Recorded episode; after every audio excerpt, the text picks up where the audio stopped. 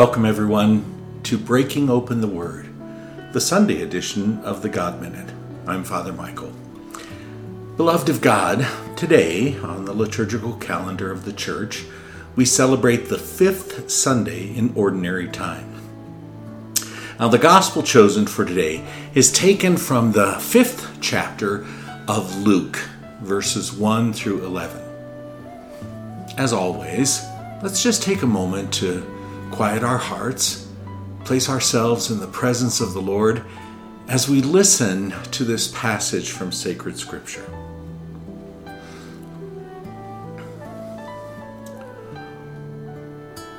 While the crowd was pressing in on Jesus and listening to the Word of God, he was standing by the lake of Gennesaret.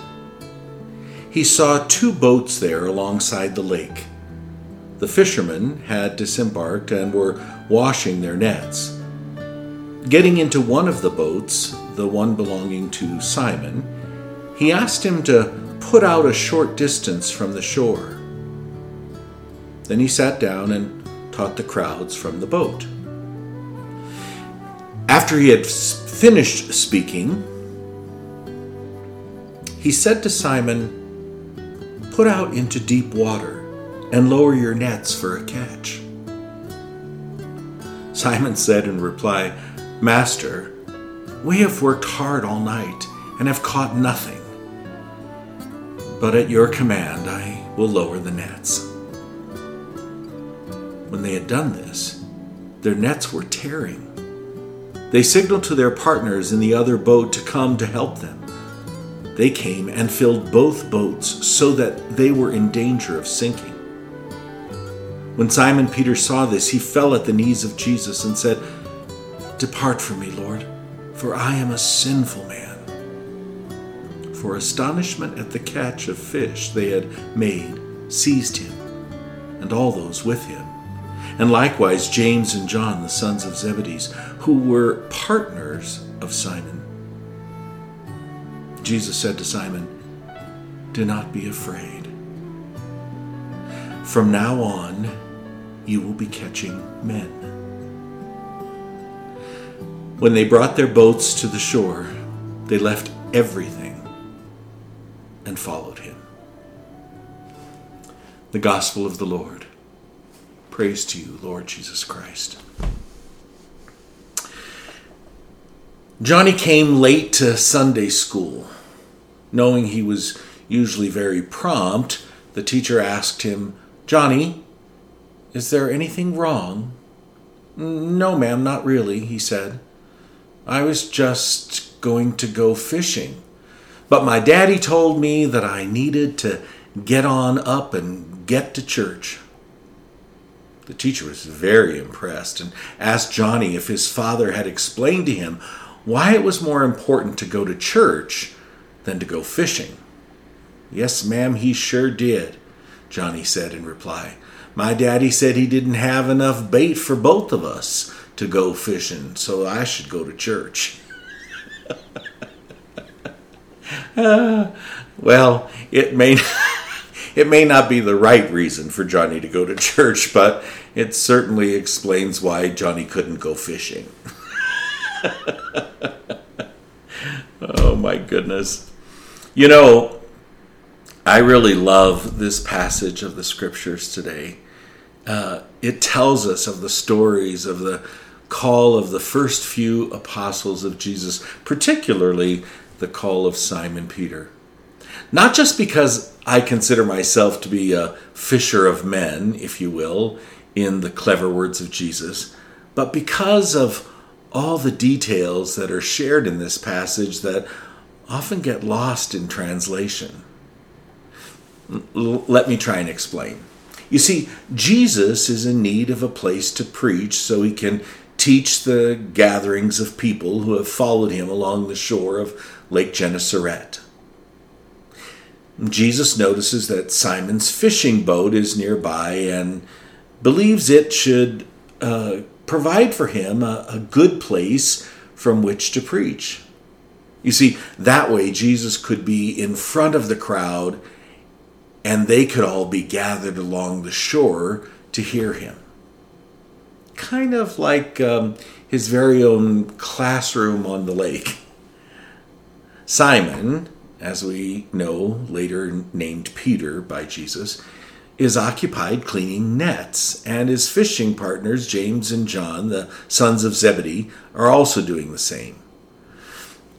When Jesus comes along to want to access his boat, Simon may have been uh, inclined to refuse Jesus. But then he would have been refusing in front of this crowd of people who wanted to hear Jesus speak.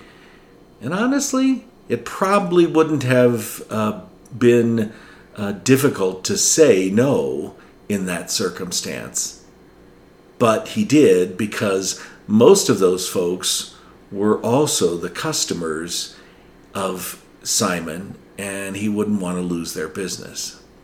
So, uh, you know, having been in that situation myself, I've been busy, and circumstances are such that I've had to stop what I'm doing for the sake of something else. And so I can totally understand Simon's frustration. Simon, although possibly annoyed, just stopped cleaning the nets, helped Jesus into the boat, and let him preach. Jesus got into the boat and began to teach the people. And when Jesus finished preaching, he said to Simon, Let's go out into the deep water and we can have you lower the nets so you can get a catch. Now, we know this annoyed Simon because he argues with Jesus. Look, Lord, we've been at it all night and all day and we've caught nothing. And now you want us to go out into the deep? I can just picture Jesus looking at him with that certain look. You know, the one, it's the one you get when your mom tells you to do something and you argue about how tired you are and need a break from all the chores that she has for you because you've been playing hard all day. It's that look that says, Really? So Simon relents. I don't know. Maybe it was something Jesus said in the preaching that changed his mind. Anyway, they go out into the deep waters as Jesus ordered. And what happens next is really unbelievable. Fish start filling the nets. In fact, there's so many fish that the nets are starting to break apart. Simon has to call his partners, James and John, to come alongside and help him. And as the two boats start to fill with all these fish, there's probably more fish than they've caught in a long while. I can only imagine their burst of energy and joy and, and the chaos to haul in every last fish that they can into their boats. And there sits Jesus. He looks across the fish piled boat at Simon as if to say, I told you so. And something comes over Simon. It's as if he realizes for the very first time this is no ordinary preacher. This Jesus is the real deal. Simon has this awakening. It's as if God has touched his life for the very first time in a way that he has never experienced before. Something is changed. His tired body is exhilarated his being annoyed by Jesus' interrupting, his clear, cleaning his nets, is all but faded away. And that moment, Simon literally throws away his life in the deep waters of Gennesaret.